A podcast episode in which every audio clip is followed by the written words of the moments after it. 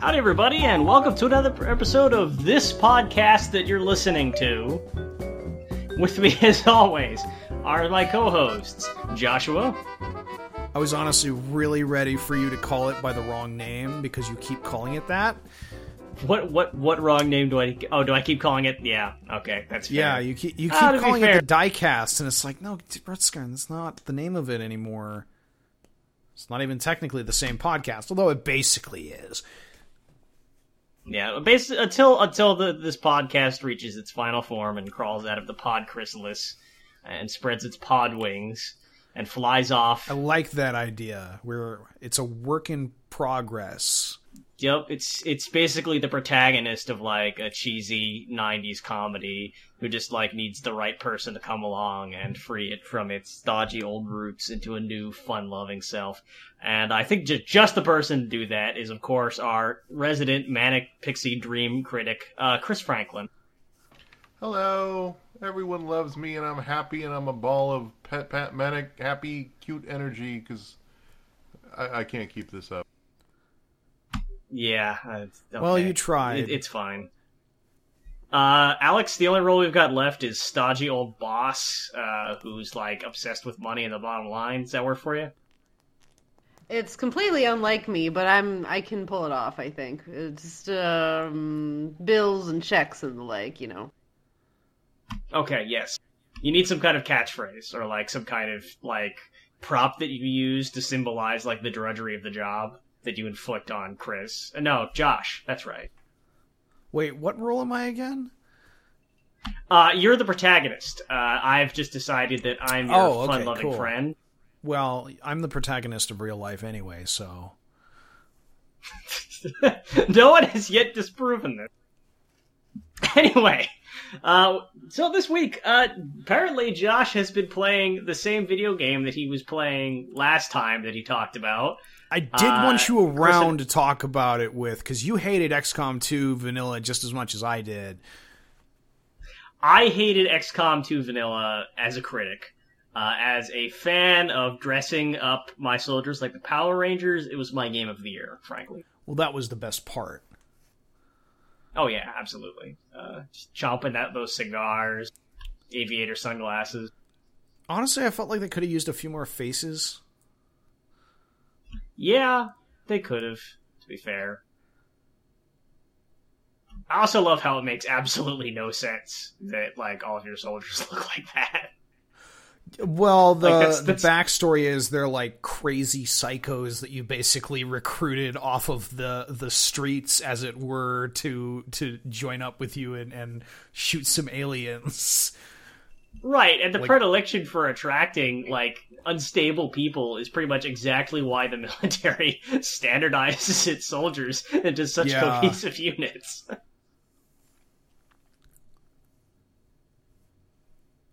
like if the apocalypse happens and you've got a bunch of like just, you know, crazy woodsmen joining your military force from around the world who don't even speak the same language. Basically the first thing you want to do is get those motherfuckers in the same the same boring uniform. I mean, the game doesn't even auto assign like the, everybody speaks English, and the game doesn't even auto assign like British accents to anyone. So everybody's from America. I don't know. Maybe they maybe they give British accents to like people who are specifically from the UK, but nobody else. Maybe they shouldn't speak English. Maybe you should be all like Simlish. Well, Like, you a can guy what to do, and actually. he's like doop de doo. They they also have voice lines that like you can switch their language, so they talk in like French, Spanish, or German uh, in addition to um, English. Oddly, no like Chinese or Japanese or anything. Are there any of these like other ones that you kind of expect as like big name countries? I want to make all my Yeah, which is- my soldiers speak Mandarin. Is there no option for like Swedish Chef? Because that would be awesome. There, there's there's actually plenty of XCOM 2 custom voices, uh, I will say, but the best one of which by far is the Bob Ross voice. Oh man. Shit, I'm like almost Yeah. finished with my XCOM 2 campaign. I might like mod that in. Get I know just Google Bob Ross XCOM. Uh, somebody made like an XCOM operative that looks exactly like Bob Ross, and it's it's pretty much gold. I guess there's also a Worf voice pack, which is weird because Worf is in this game now. Really? Yeah. Uh, so this came up last week when we were talking about XCOM 2, but um, the new factions they add. So there's there's three new factions. Each faction has the faction leader and like the hero unit. Except the hero unit for one of the factions is like a nobody that has no story uh, uh, presence whatsoever. So you basically got five characters. All five of these characters are voiced by someone from Star Trek: The Next Generation. You have Jonathan Frakes. You have Marina Sirtis, Michael Dorn, Denise Crosby, and John de Lancie. It's so weird. Sadly, you, you can't recreate Tasha Yar's death scene because uh, Denise Crosby voices one of the, the faction leaders, so you don't actually get a unit of her. But I don't know my why my mind went specifically to that, aside from that, like Tasha Yar's death scene was really fucking stupid. Yeah, but tar monster. Literally, the tar monster like hits her and she dies, and that's the way you kill a main character in Star Trek: The Next Generation. Apparently, like it's the equivalent of, um. So Star Trek Generations, you know the film, the the first Star Trek: The Next Generation film, except it's kind of also the seventh original series film because Kirk, uh, and whoever else they could round up from the original cast who would actually be there is in that film. Uh, in this particular case, it's it's Kirk, Scotty, and Chekov for some reason. Uh, anyway, Kirk dies famously by having a bridge dropped on him, which was not exactly uh, the death that anyone had imagined for Kirk. Originally, his death was literally just the villain shoots him in the back. Uh, and and and the test audiences reacted negatively to that. Uh, and and there was probably this sentiment of like Kirk should die on the bridge. So of course they changed it so that he falls off a bridge and it falls onto him. So, yay! You know, I That- like Generation. I have not seen it. I'm just saying. Uh, the problem with It's Generations got is Malcolm everything. McDowell. It does have Malcolm McDowell. and Malcolm McDowell's like villain is pretty decent as far as Trek villains go, although that's not really much of a bar to meet. Um, but like everything about the climax is just wrong and bad. You you end Yeah, up with like true. Three elderly dudes fighting on a mountain, and then the Enterprise gets blown up by a ship that is smaller, weaker, and way older than it. Like literally described as an antique in the script. And like Anyway, moving on to uh, the first semblance of a topic that we will hold up vainly in an attempt to give structure to our, our lives as well as our program. This is October, in case you hadn't noticed it. And I thought that it's appropriate that we get a little bit of Halloweeny topics in, since we don't have Ooh. too much actual Halloween content planned. the spoops. Spoops indeed. Uh, I want to talk actually just sort of go go from person to person and talk a little bit about our sort of relationship with horror and horror games because I know this is something we've got at implicitly, like when we've done horror themed specials. But uh, I, I think that it's there's a lot more to say than we've sort of talked about before. Uh, let's actually start with Alex because I don't know that we've ever done a scary game with Alex on the show before. Uh, besides that one that you guys played, which I guess was quasi scary. It was Which scary to me, I suppose. Uh, the one where you were playing Alan Wake, but he was a private detective investigating ghosts. Oh, ghosts. Kona. I thought you were gonna say the um, Stranger Oh, yeah. Things thing. Yeah, we also did Not the that. And Stranger that was much Tales more spooky. Unknown. That was Stories scary. unknown. Yes. So, Alex, um, uh, yeah. What's the question? The question is, uh, what is your relationship with scary video games? Uh, do you enjoy them? Do, how much do they actually scare you? What kind of scary games do you like? Um, so I really like scary games, even though I'm a person that hates jump scares because I think a lot of scary games rely on jump scares, and um, I didn't really start playing till I can't even remember like what the first scary game was that I played because they just never they always seemed like more adult to me than other games when I'd go to the game store, right? Because I'd always based it off what the cover looked like. And I'm like, well, these scary games seem like sort of weird because I remember seeing things like um, Fatal Frame in the store because I'm like, that's kind of creepy and weird. Those two little girls. I don't know if I want to play that. Or like the Resident Evils, which just looked like for adults.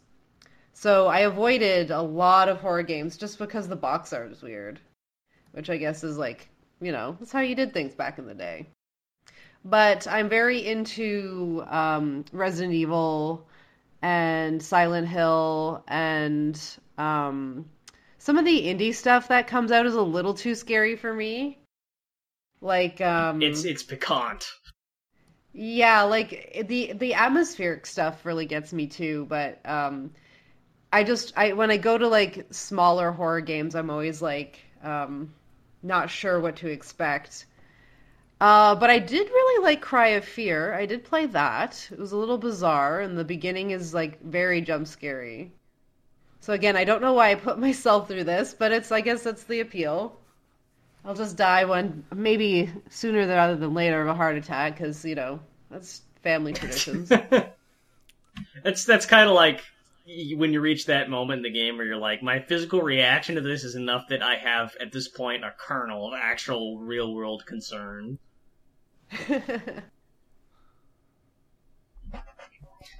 so, like you say, atmospheric games. Like, what's an example of a horror game that really like clicked for you? That like really worked for you? Well, PT is probably like the biggest example for me. If you well, I call it a oh, game. Oh, really?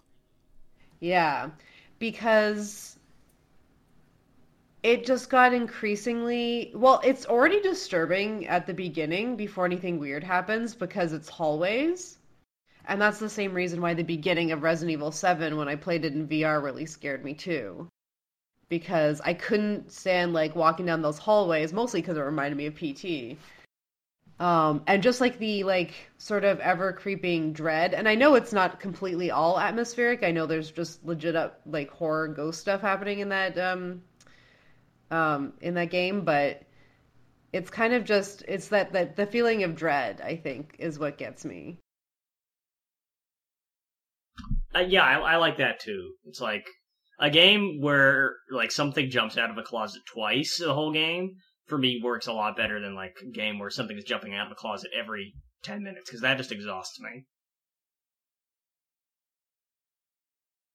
But I also hate it when it's just a few jump scares because they're usually really good. it's like if if they're saving it up for two of them, it's it's gonna be like it's gonna be really fucking brutal. Yeah, exactly. But when it's too many times, I just can't take it anymore. Mostly more like I get annoyed after a bit, I guess. That that's a very specific quantity of jump scares. I I kind of Or you could just play scares. Spooky's House of Horror. Oh yeah. and yeah. never go past the first part, just to keep doing the fun little jump scares. If you don't mind me jumping in here a little bit, uh, not to steal the spotlight. yeah, Alex, go but, ahead. Um, like I I hate jump scares because I don't actually find them scary. Like jump scares are startling. Like they they freak you out for a second, and then you're like, oh, okay, it was it was it was one of those things that jumps into your screen, and you're not expecting the sudden change in sensory information. You freak out, uh, but it's not like like horror games. I like to see more like dreading, foreboding kind of stuff. Uh, and, and for me, like that's scary. Whereas jump scares are kind of like just, oh, I got startled for a second. Haha, that was a nice prank. Um, you know, uh,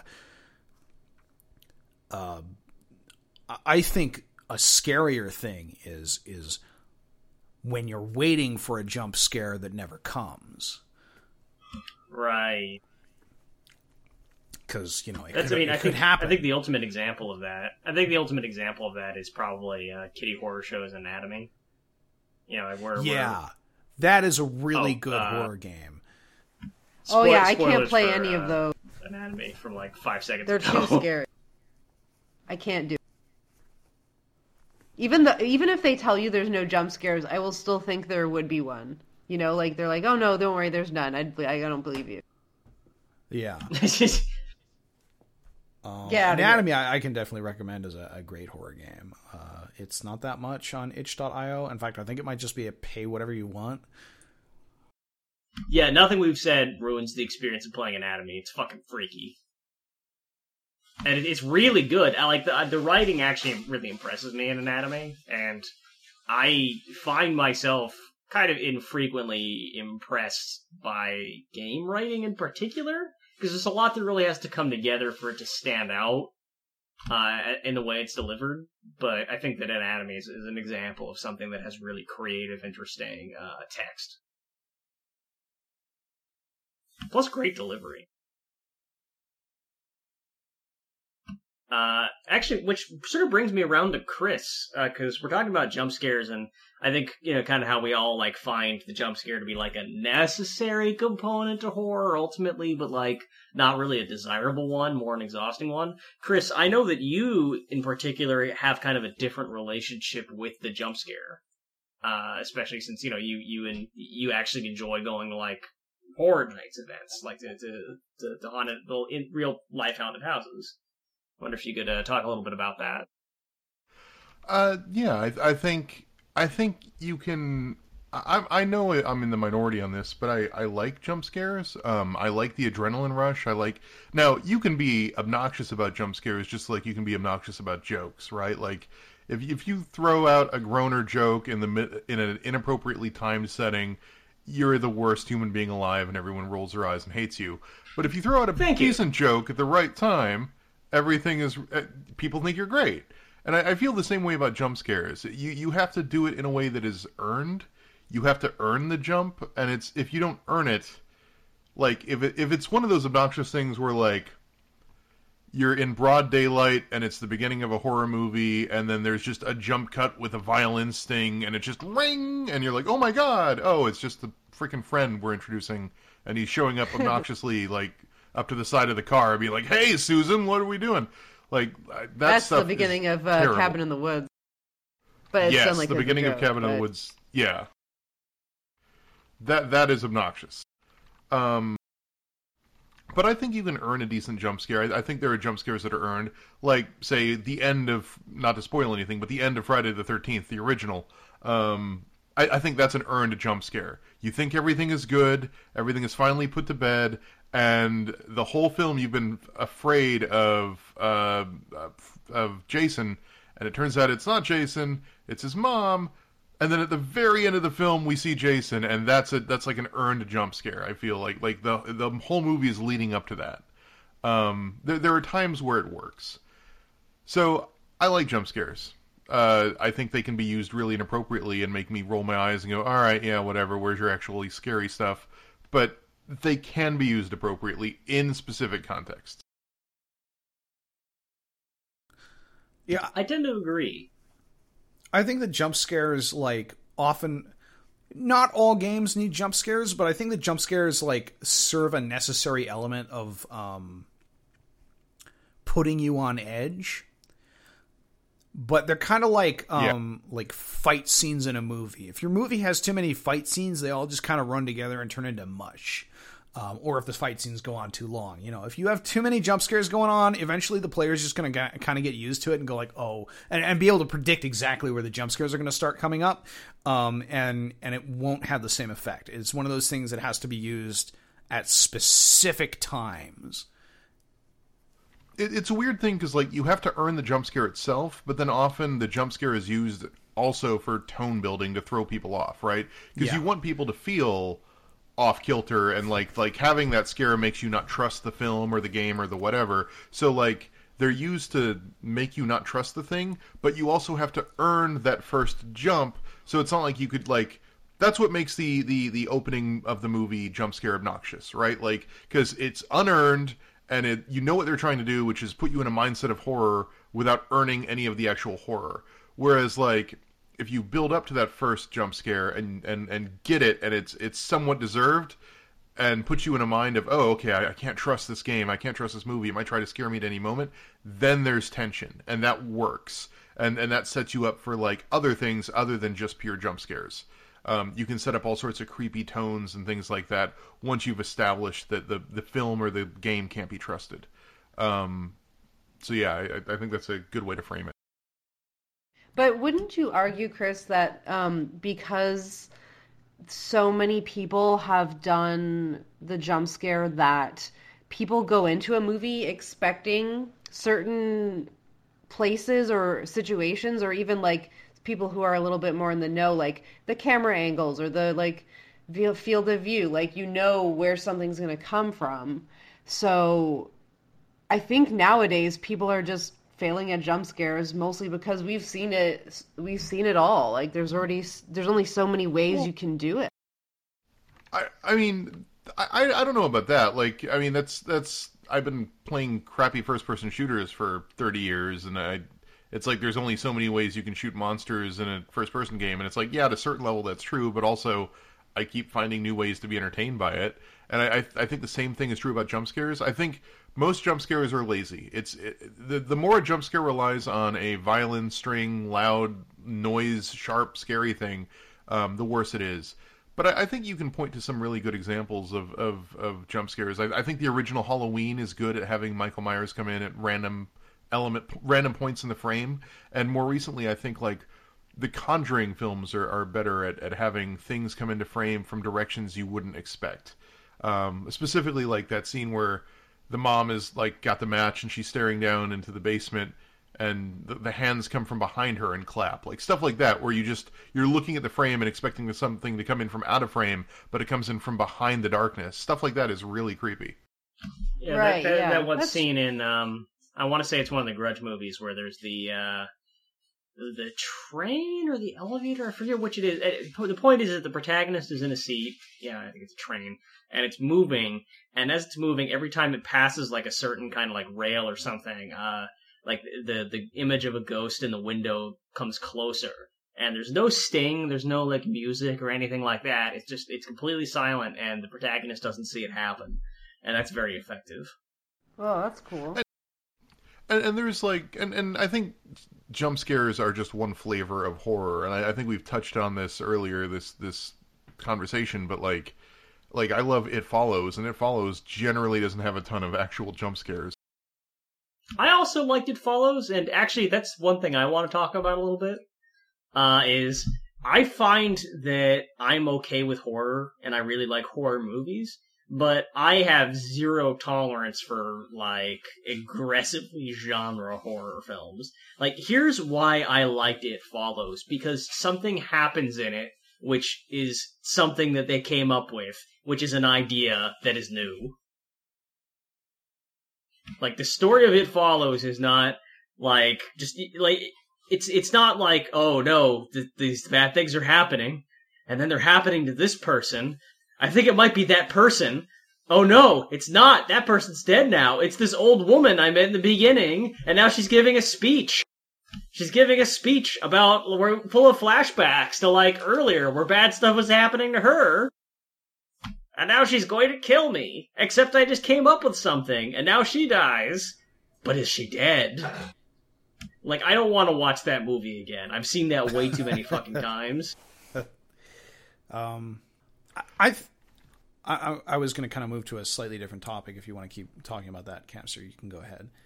No, I was just gonna say, um, my my thing is more like in in relation to horror that no longer has the effect you want on you. Um, uh, I I, I want to say we brought this up a couple weeks ago, but like, um, horror with a a, a monster that you like more than the characters is always a bad sign um, Like because it, It? sort of ruins. Well, it yeah, it is a great example. Um, but but it is like a really recent example. I also think of like slashers, like Well, uh, I- Freddy I Krueger mean- and Jason. I think it the mini series. Everybody also liked Tim Curry more than any of the other characters.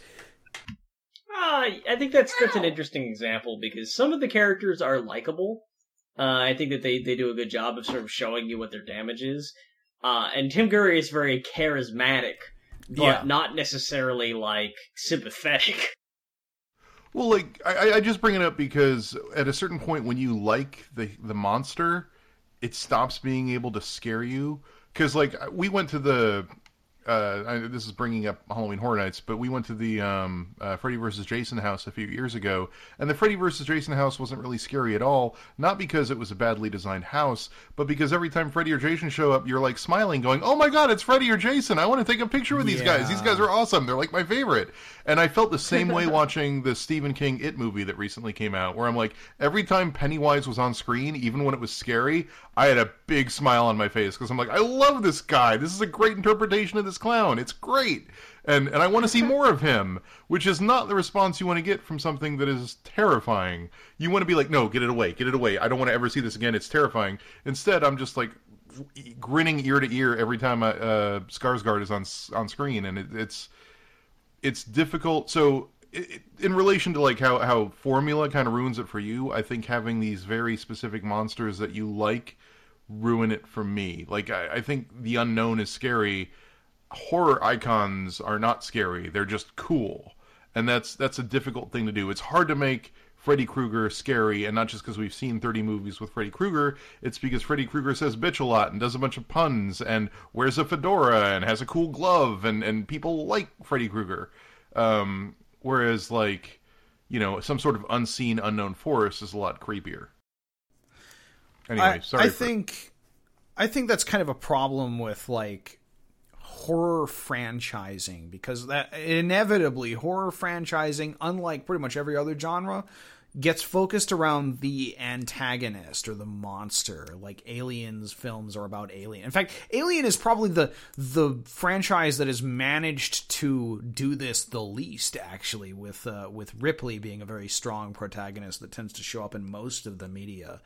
Um, but even you know with alien it's about the alien um, you know uh, friday the 13th movies are about jason they're not about the other characters um, even though they're framed as being about the horror characters, you know, you, you chuck that cast out again and, and, and bring in, you know, um, Freddy for the next movie. Uh, so so you've kind of got that problem of like you become familiar with the the horror of that particular franchise.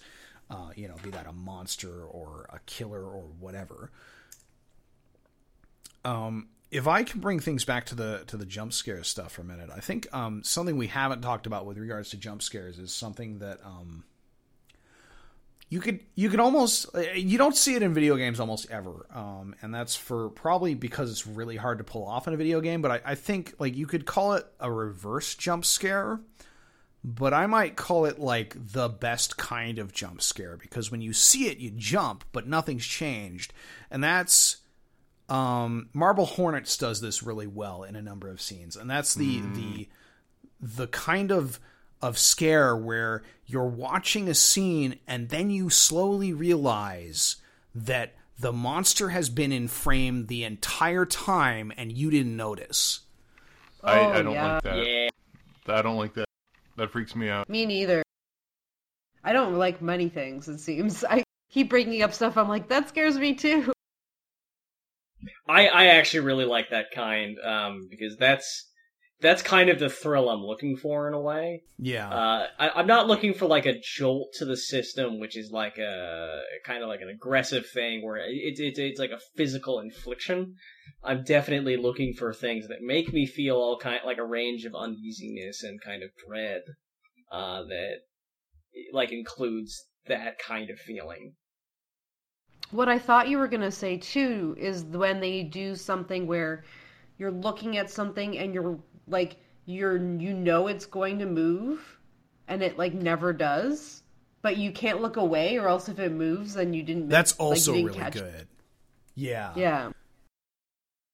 The, the worst for me is anytime a, a scene is with like a character that doesn't know something bad is happening or doesn't know they're being watched. Like that always freaks me out. Like there's a scene in um, Insidious where the mom is doing laundry and cleaning up the, house, and she is like picking up laundry and walking into the kitchen. And as she walks into the kitchen, um, we walk through like a pantry, and there's like a 1920s newspaper page boy in that room with her, and she doesn't see it, and he's staring in the corner like it's freaking Blair Witch, and she just walks beyond but you see it because he's in frame. She just walks beyond it because she doesn't see it. That freaks me out every single time. Like, I don't like the idea that there's something I'm just not paying attention to that is ominous and in the room with me, and that that creeps me out.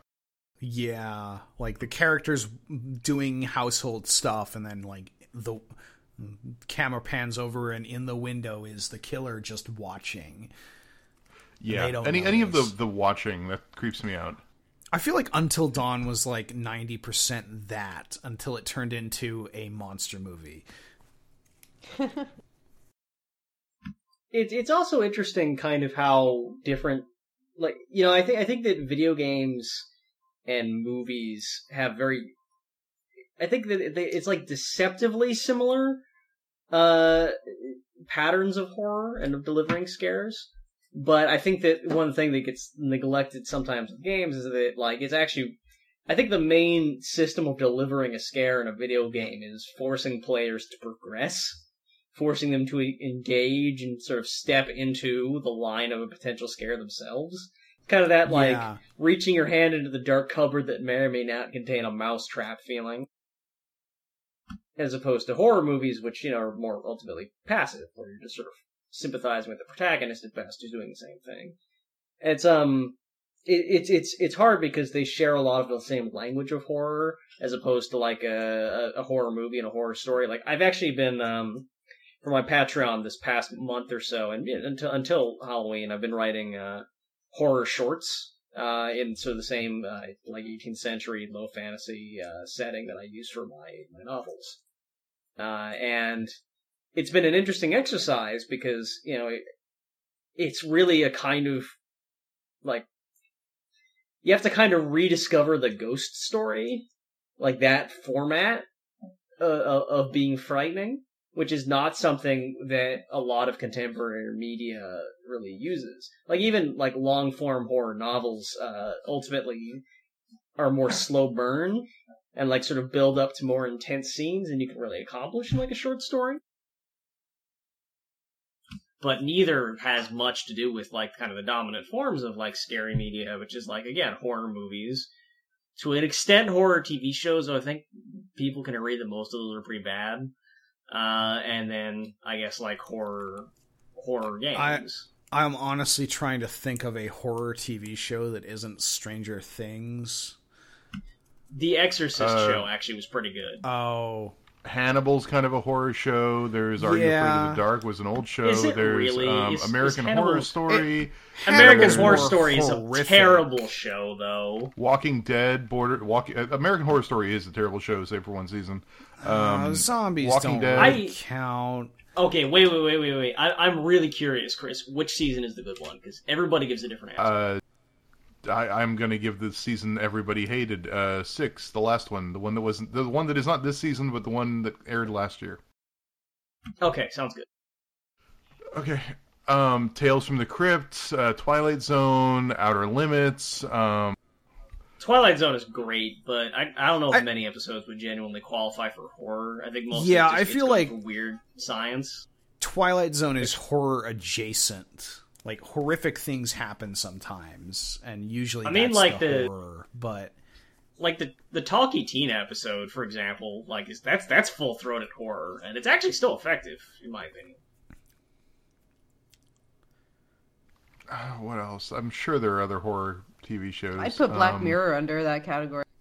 At least one Yeah, episode is straight up horror, like traditional haunted house. But then it's VR. But then it's a haunted oh, house. the the the Sci-Fi Channel about uh, creepy pasta. The Sci-Fi Channel show about that. The one that did the Can- Candle Cove or whatever. Uh, Did last that show season. get like really bad ratings? I'm, I'm sure it did, but it got a second season. lots and it, of now shows it's about on the. sci-fi get really bad ratings. True. There's Ghost Hunters and Ghost Hunters International. Do those count? Like, are how how staged are those shows, and how much are those shows? Uh, two old white dudes going into an attic, turning on the night filter, and trying to act like something scary is happening. I think most of them have a pretty twenty-something woman. Yeah, I get it right, Josh. Uh, also, I- I'm going to go out on a limb and say that they don't have any actual ghosts on that show, Josh. I, you know, sometimes you tell don't me know my spoilers world. about stuff and I don't care, but now I'm really upset. I actually, I okay, I actually knew somebody once, um, who was like very strictly religious, and at one point we were discussing like supernatural phenomena, who none of which fell within the purview of their kind of very specific uh, brand of faith. And they revealed that the one thing they believed in was ghosts, specifically from watching ghost hunter television shows. It's like, what a weird thing to challenge, Huh. like your your dogmatic interpretation of the afterlife. Ghost hunter television shows. Weird. Like I, I, I don't have any problem. Like if you have a very specific idea of what the afterlife is like, I don't have any problem if you believe in ghosts. But it's weird to compromise the one with the other. That's that's my only comment here. I don't know. clear. I guess if you believed in purgatory, you could read ghosts as purgatory or something. I don't know. Did, did purgatory get? I don't know. I don't know. This is really not like our. This is not our bailiwick. um, I haven't really gone into my relationship with horror games. uh, no, you haven't. Um, why don't you do that? And then I have one last horror related roundtable. Sure. Uh, yeah. So, um, Well, actually, can I can I can I get you started here a little bit, Josh? yeah, go, okay. Yeah. Sure.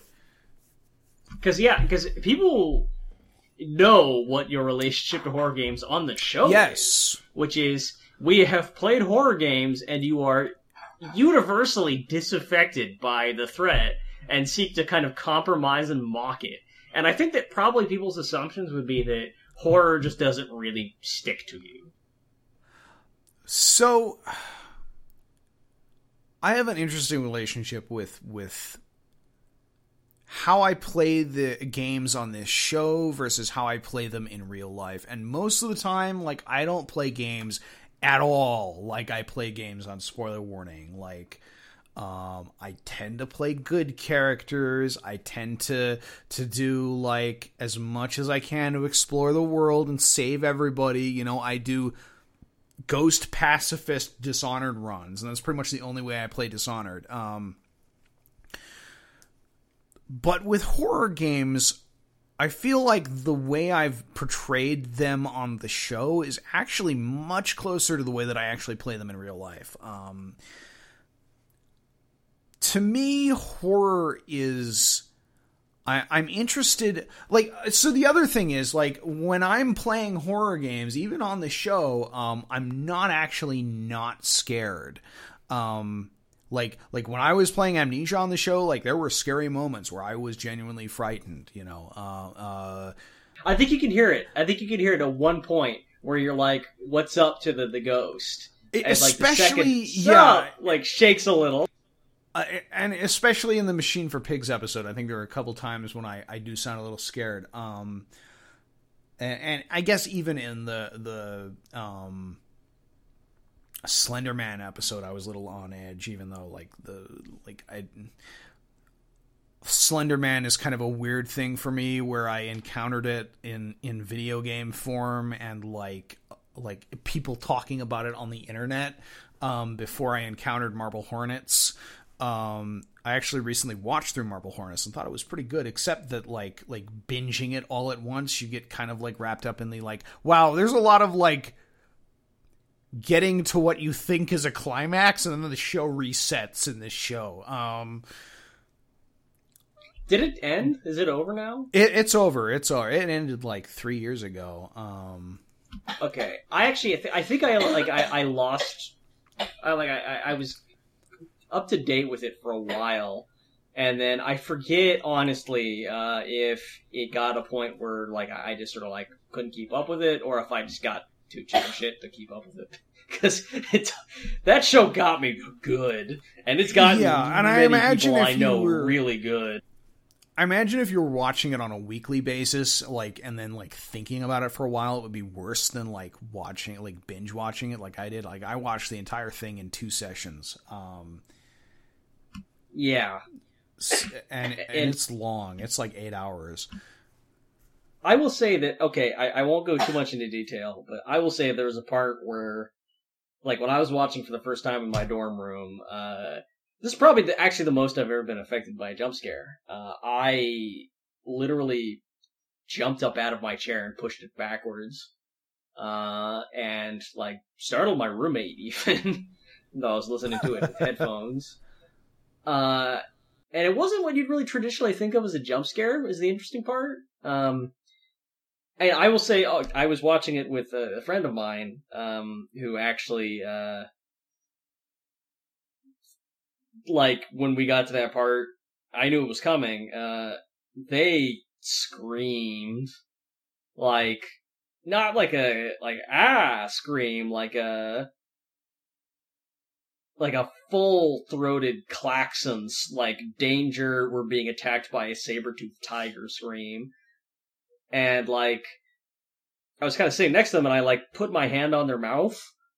Like because like you know we're, we're we're like in an area where there's people around and like we don't want to i don't want to disturb them.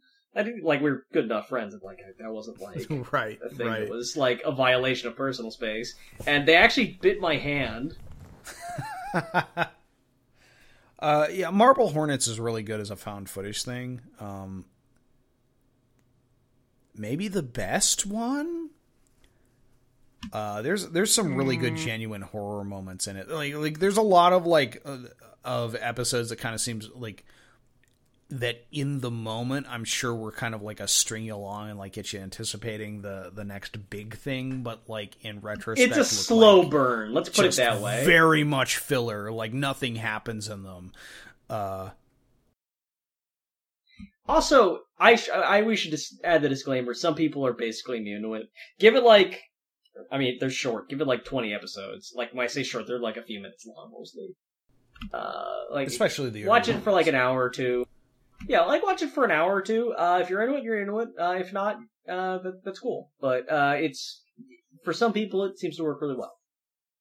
So, like horror to me, I I want to experience like that existential dread. Like I like being afraid. And I guess that's like not something that a lot of people at least express to the extent that I do.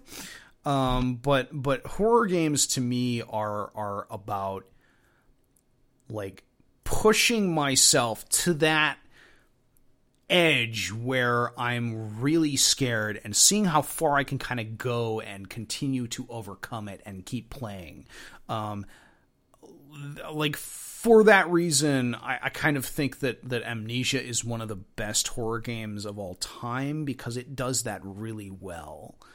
Um, it, it puts every, it puts all of its chips into like the the like keep the player really scared without actually like having a lot of material harm potentially happen to them. You know like there are a few mo- like there there are uh, plenty of monsters in the game but they're kind of in a few sections and it's it's not that difficult to escape the monster and everything is focused on this atmosphere of dread um, there aren't a lot of jump scares. You know, I feel like the ones that are there are are placed in a, a way that you know, as you were saying, they they earn their horror. Um, like when I'm looking at a horror game, I want to feel scared. I want a a continuous maybe rising level of dread as I'm continuing going on and and and trying to you know um, navigate the world and make my way through it. Um, and that's kind of like strangely exhilarating to me in a um, sort of masochistic kind of way, um, which is weird when I think about it that way. Uh, so like I don't te- like like games like Resident Evil and Silent Hill and games that are kind of like um almost goofy with their horror and they have a lot of enemies to fight and and the what horror elements are there are either focused on like how horrific the enemies are or like the the potential horror of like do I have enough supplies to actually keep going? Um I don't tend to like that doesn't do it for me very much, so I don't tend to really like those games or play most of those games. Um, but but games that can really elicit that fear of of primal dread in you, that's where I'm at. Unfortunately, most games can't really do this for a variety of reasons. Uh, you know, like Until Dawn, I liked, but I wasn't scared by it. So I don't know. They're they like like I'm in this weird spot where like the the like my magnum opus of horror games happened seven years ago and there hasn't really been another one that's why i was so bitterly disappointed and so like absolutely negative during the uh the amnesia machine for pigs episode because like i wanted that to be amnesia again and it wasn't uh, and the stuff that they took out, were, I felt core elements of of the amnesia formula. Um, you know, the monsters were not as scary. Like things like little details, like like in Amnesia, A Dark Descent, when a monster sees you, it creates this high pitched or like nails on a chalkboard scratching sound in your in your ears uh, as it's chasing you and it's like you get this sense like it's it's uh, a monster from a completely different plane of existence that that you can't even comprehend uh, and the second it sees you like that that your reality starts to break down and in a machine for pigs it's just like pigs. It, it, there's none of that that that atmosphere to them. They're just big pig monsters that you can easily in the very first encounter jump onto the head of and completely fuck everything up um so I don't know if like anybody else out there kind of uh, treats them that way. And I get like I realize it sounds kind of narcissistic to say like, "Oh, I play horror games because I want to get scared and see how far I can go." Uh, you know, it, it's not an ego thing for me. I, I don't you know it's not so that i can brag like oh look at how great i am at, at not being f- afraid you know um, it's not about resisting the fear it's about finding the fear and and overcoming it. Which i guess still sounds kind of narcissistic but like that's the way i experience horror games. I don't know what to say. Yeah you don't have to apologize for it. I mean i, I think that that's actually a very interesting way of putting it. And uh I think that, that that may be interesting to people who, like me, even uh, feel like they haven't really gotten a good sense of how you experience the horror games we play on the show. So I, I have um, one last quick roundtable. I think I think probably we can just like bat it around for a little while, and then uh, we can sort of wrap up. But here it is. I just actually wanted to talk about some uh, some jump scares and games that we liked because we, we sort of touched on these and like why we like them and why we don't like them. Like let's just throw out some good jump scares. Uh, spoilers on for this whole section about any given horror game we talk about, so uh, just keep that in mind. Uh, I got one to start with, just throwing this out there. Uh, Eternal Darkness. So I really like that game, yeah, but it's not very scary. Uh, I, I actually, or at least I, I didn't find it very scary. I just thought it was rad as hell. Like, I thought it was really badass and, like, kind of metal in a way that, like, most games that are actually trying to be aren't. And I really like the sense of scale and grandeur and sort of cosmic horror, but it has one really effective scare, and that's, like, the one in the bathtub. And it's effective because, like, yes, it doesn't do jump scares very often, and suddenly it does one in a way you wouldn't expect it to do one like in a way which sort of subverts even how it uses the art. That that was the one I was actually thinking about when I was talking about how you like have to earn it, but then use it to set the tone. That jump scare is great because it does exactly what I was talking about. Because it's late enough in the game that it's not just like "Welcome to Eternal Darkness," boo. Like it's it's after one or two of the missions, and you're exploring the house, and suddenly you're like, okay, where do I go next? Let me look around. And you walk into that bathroom and it grabs you and terrifies you. And from that point on, you don't trust the game, which is great because the whole point of the game is that you shouldn't trust the game with its sanity meter.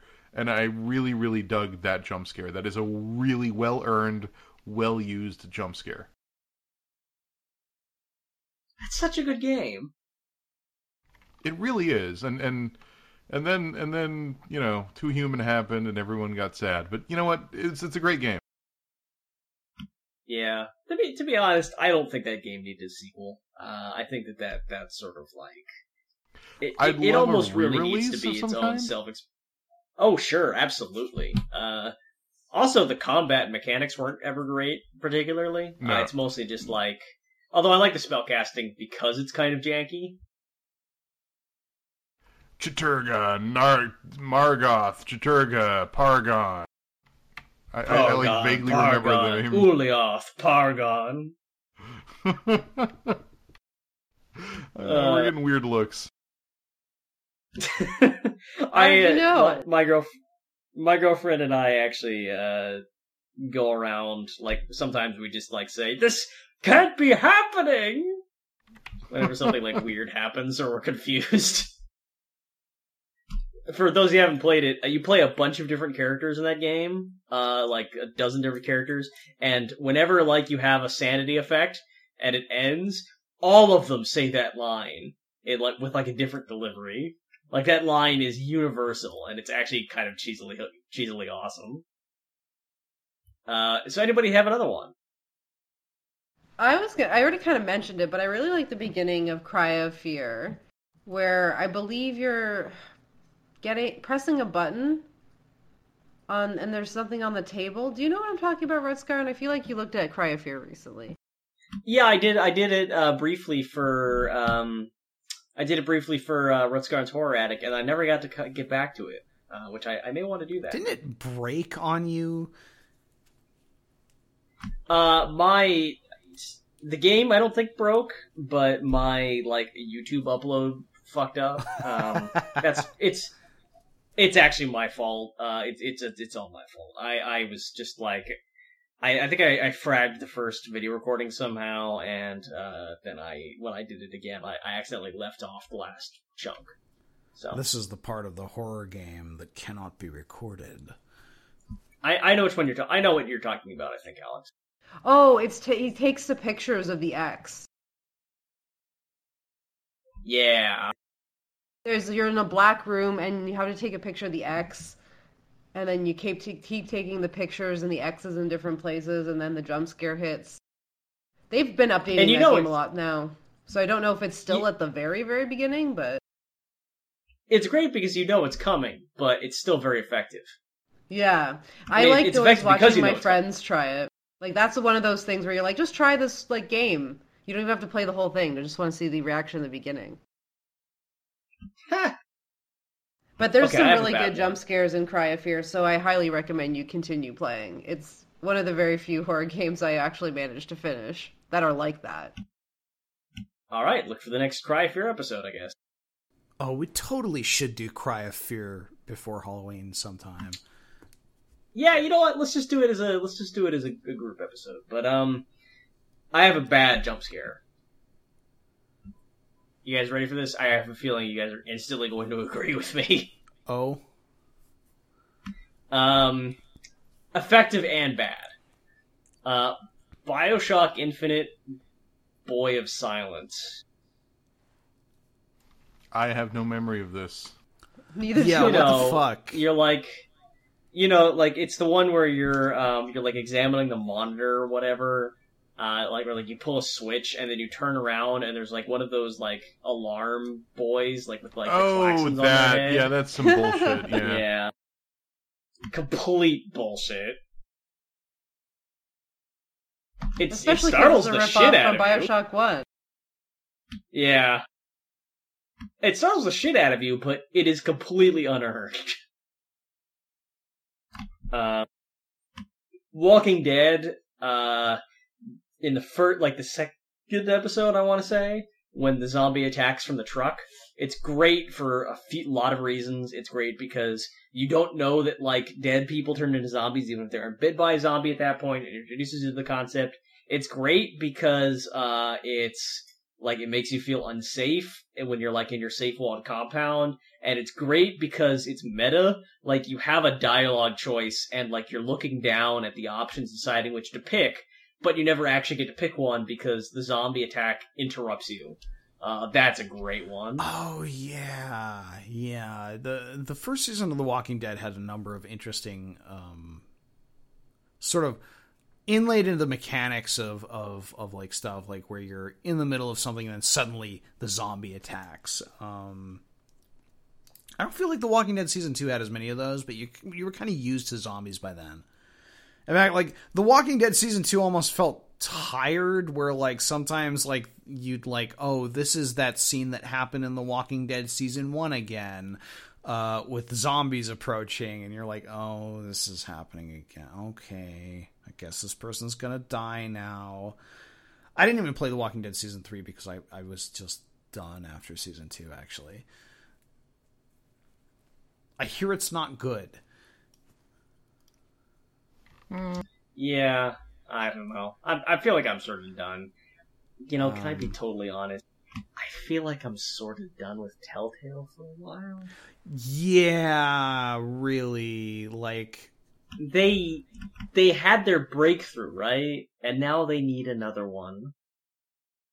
Well, I mean, they they seem to have burned through a lot of their writers, and in a yeah medium where the, not a medium, a, a genre specifically that they're working in that requires a lot of really great writers.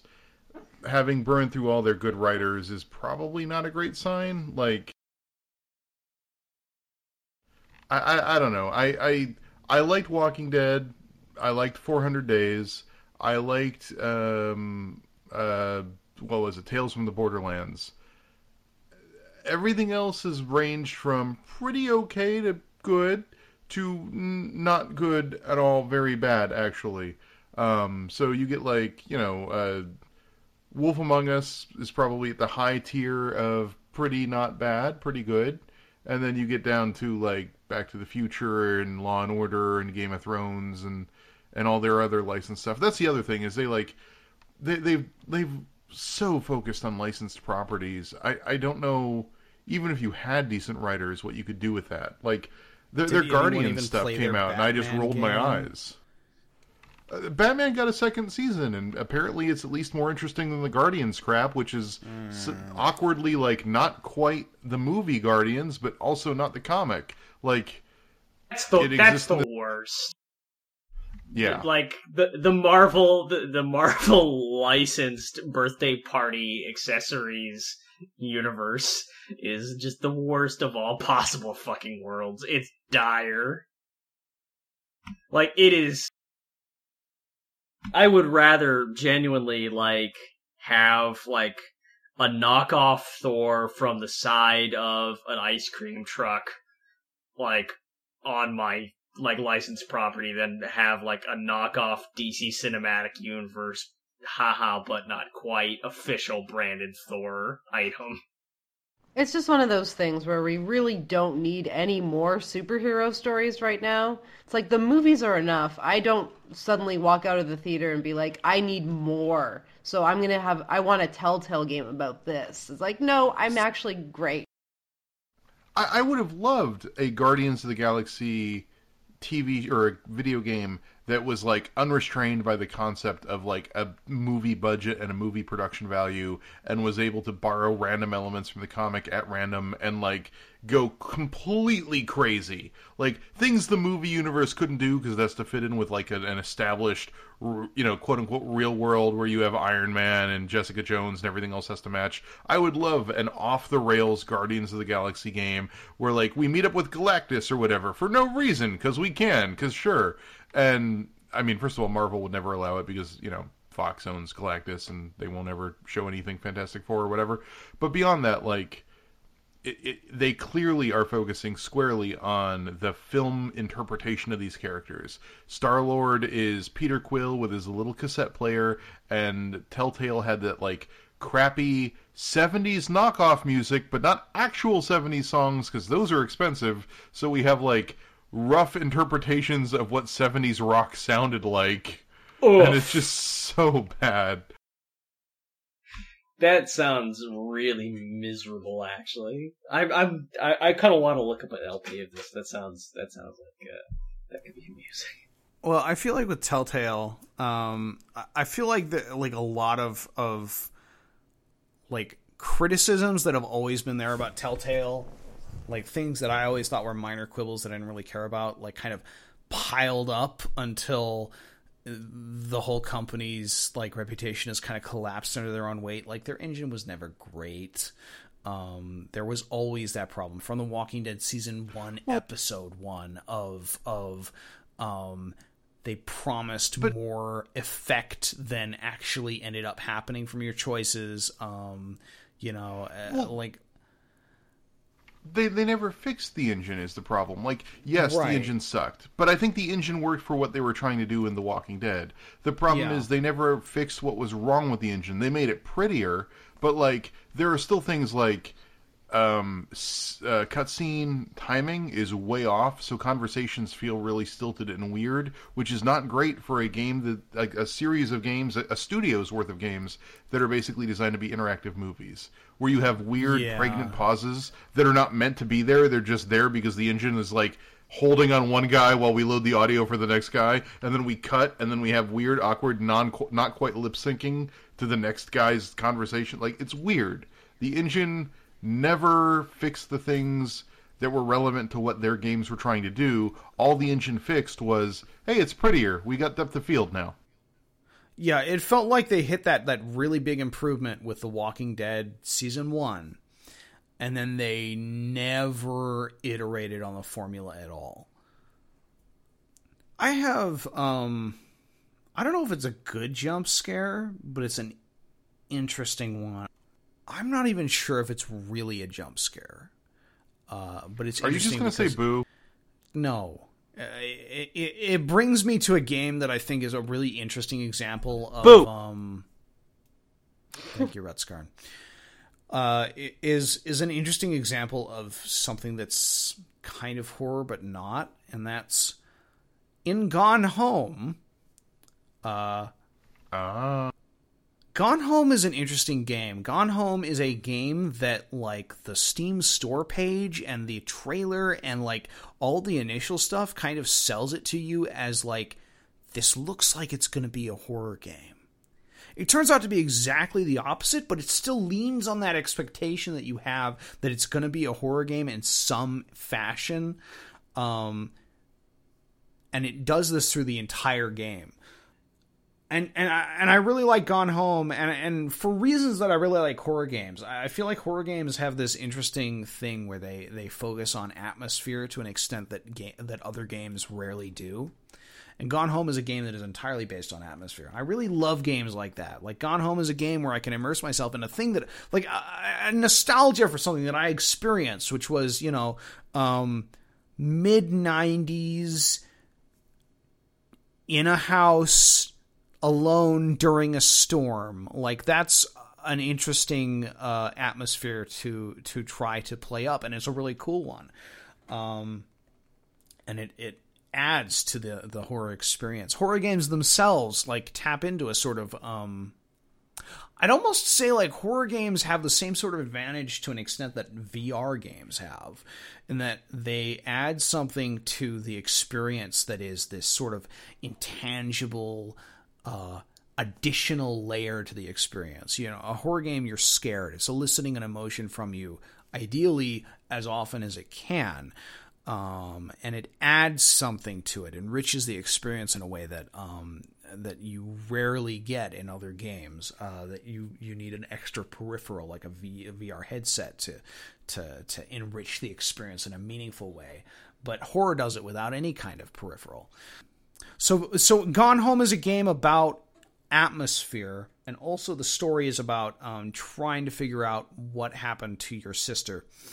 And you discover these notes that your sister left for you, and for a while there's a very real concern in your head. Actually, through the entire game, there's a very real concern through your in your head as you discover that your sister is gay in the 90s, which is not a great time to be gay. Not as bad as sometimes, but um and and and and you discover that the the world is kind of like not being kind to that particular uh orientation as you would kind of expect. There's a very real sense that like like you're going to get to the end of the game and you're going to discover that your sister committed suicide. Like that's kind of that's kind of the the hook that the game has you on the whole time.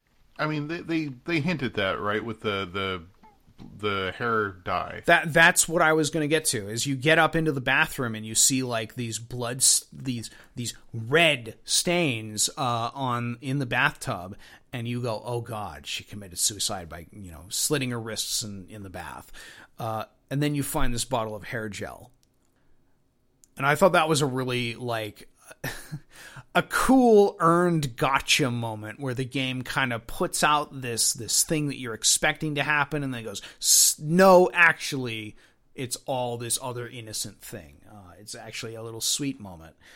And the the entire game is that. It has a purpose which is that you know kind of this whole secret that you're exploring is something that your family has viewed with kind of a lack of understanding yeah. the kind of fear and like a, like a kind of like expecting the worst, like not really willing to engage with it or look at it directly. When you say it's earned fear, this this is really earned fear. This is fear that was earned through a lack of empathy and like a lack of sort of being present for this, and a sort of a lack of context to understand it uh, from the part of your viewpoint character. The game also subverts the haunted house genre too, right? Because yeah. it's like the um, like you're there's still a haunting happening in the house, but like the haunting is like the memories and the artifacts left behind in this house, which some are good and some are bad, and that's kind of just a really interesting take on how we perceive of memory and ghosts, if you will. Yeah, that's a really interesting point. Um, I, I, think the game, like very early, especially leans very heavily into the the idea of a haunted house because, like, initially, if you haven't heard of the game before, which admittedly at this point is difficult, um, but initially you you hop in there and there's nobody around and you, there's supposed to be people there and you think oh this is a haunted house. This is a horror game. I'm going to explore this house and be scared and maybe there's a monster. Um, but like the entire game is actually a, a, very positive game in the end and i and everything sort of serves to to um, to reinforce that twist. Like every single storyline turns out well. Uh, your your character's mother, um, she she's not happy in her marriage initially. Um, it seems like she's met someone, and it looks for a while like she's gonna cheat on her husband with this person, but in the end, uh, she decides not to. Um, I suppose some interpretations you could go with, like, oh well, now she's stuck in a domestic marriage that she's not happy with. But um, you know, there like uh, most plots would have her cheat and then have a drama over it, and it doesn't happen.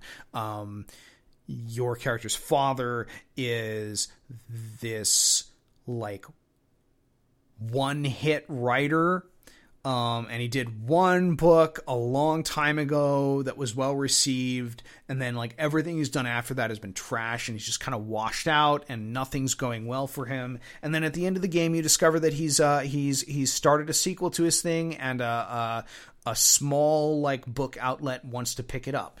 Uh, and and he's like finally getting that fulfillment of that dream that he's had to to be a professional author. Um, and then of course the the end of the game going into full spoilers you discover that um, your sister did not commit suicide but instead that her love interest decided to uh, to come back to her and they presumably hook up and everything's fine. And the reason that they're not there at the time that you get back is just because they've run out and they're hanging out together. Like it, it's it's sort of a reverse horror game in a way because it, it plays with a bunch of horror tropes uh, and and makes you it initially sets things up to make it feel like like to to make you expect that you're going to have something horrific happen and then at the end everybody kind of gets a happy ending. now that I think about it, uh, this is this is spoilers from a recent game. Uh, spoilers for Tacoma. Please skip to the end of this podcast if you don't want to spoil Tacoma. Uh, you guys haven't played Tacoma either. I, I don't think I'm going to talk. Uh, I have. I did yeah. a video on it. Yeah, you did. I don't know if Alex and, and Rutskarn have. Um, I have not, but I'm, i also don't know if I will. Like I haven't either.